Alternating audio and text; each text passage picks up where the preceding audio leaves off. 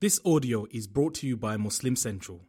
Please consider donating to help cover our running costs and future projects by visiting www.muslimcentral.com forward slash donate. وننزل من القرآن ما هو شفاء ورحمة للمؤمنين السلام عليكم ورحمة الله وبركاته بسم الله الرحمن الرحيم الحمد لله والصلاة والسلام على رسول الله وعلى آله وأصحابه أجمعين My brothers and sisters, when we spend, we should be spending in a way that the left hand does not know what the right hand has spent. Given in charity. When we give in charity, Allah will grant us comfort. Allah will give us extension of our sustenance. Allah will give us extension even in our lifespan, in the blessings of our lifespan. So it's amazing how you spend and try and be secretive about it. But is it prohibited to disclose what you've done? The answer is no. In fact, at times it is recommended. So when is it recommended?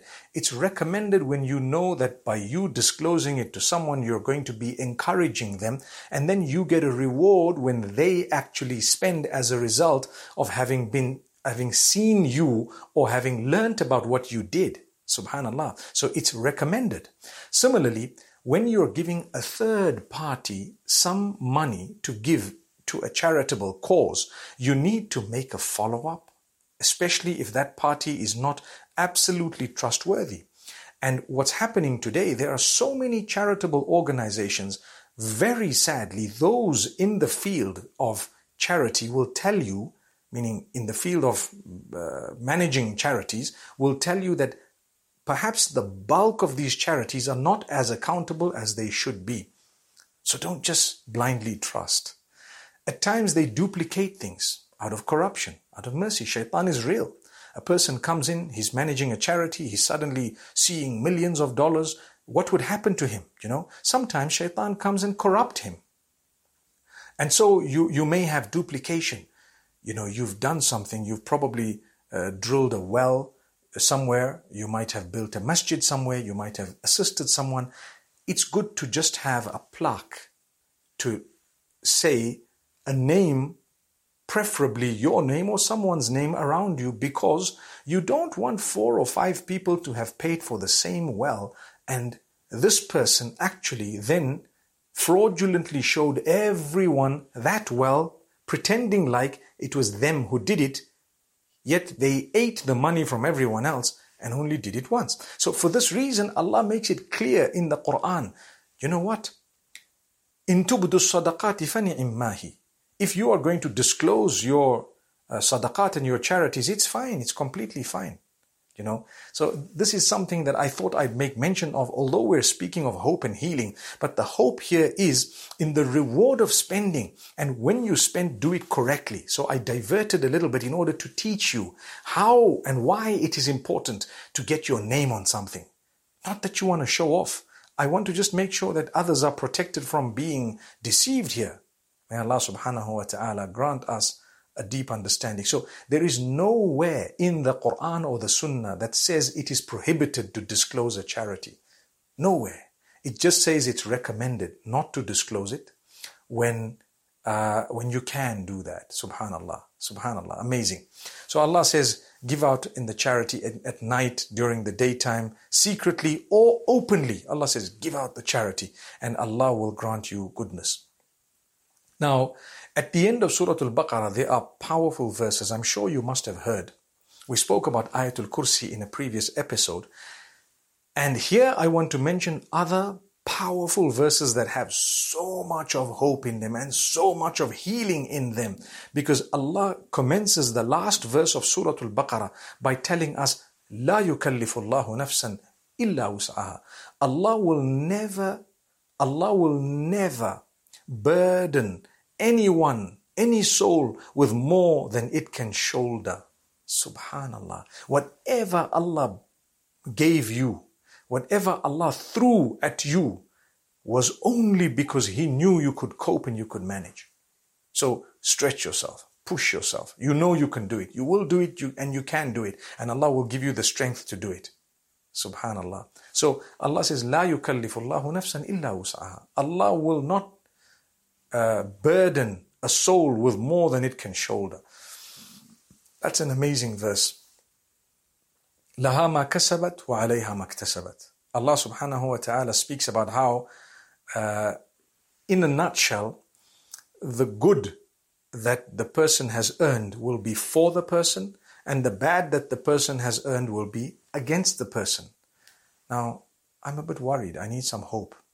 I need some healing because I've done bad things, and I know that Allah says, against me will be the bad deeds. Now, what can I say to Allah so that He can forgive me?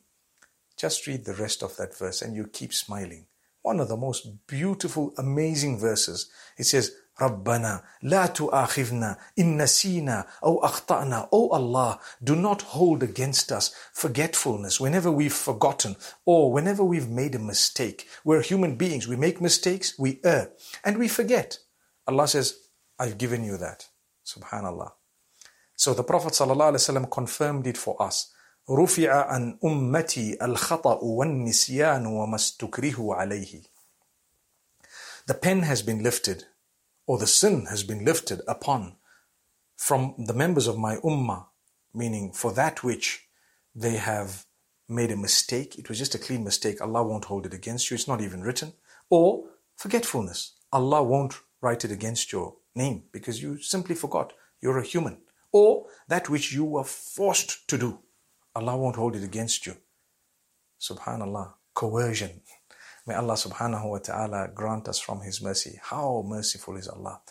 You forgot something, Allah says, never mind. You made a mistake somewhere, Allah says, never mind. You were forced to do something against your will, Allah says, we won't hold you responsible, we'll hold the one who forced you responsible. Subhanallah, subhanallah. Look at how beautiful that verse is. Then we continue.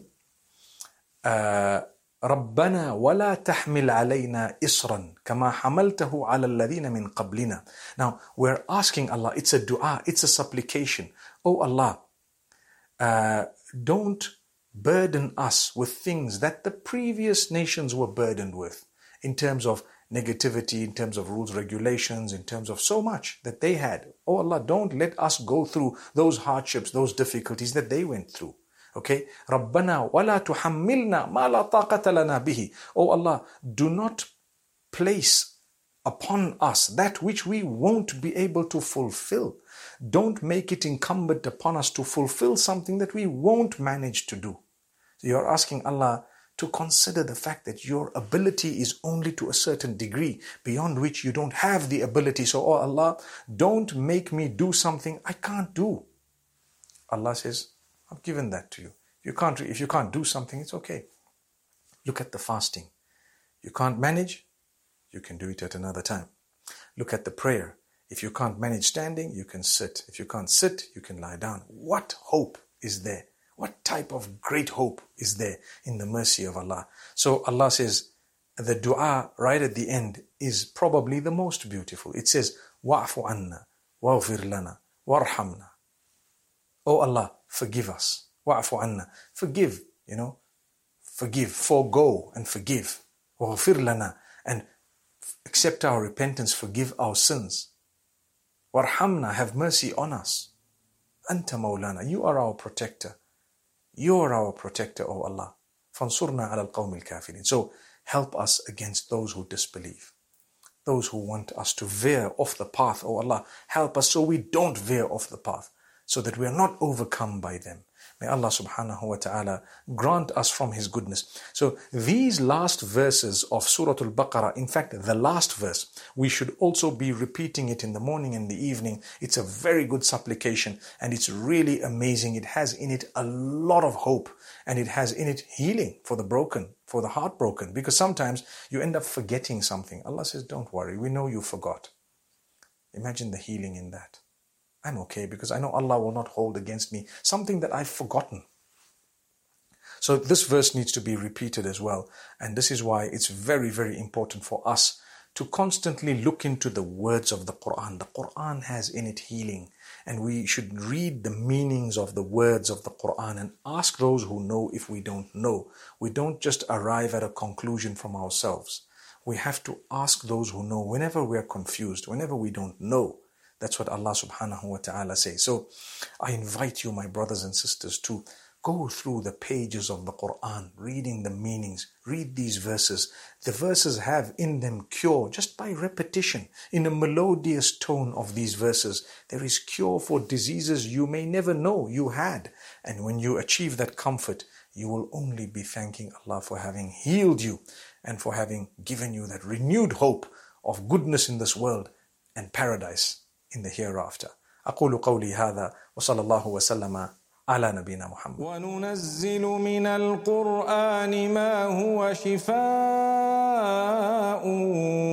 ورحمة للمؤمنين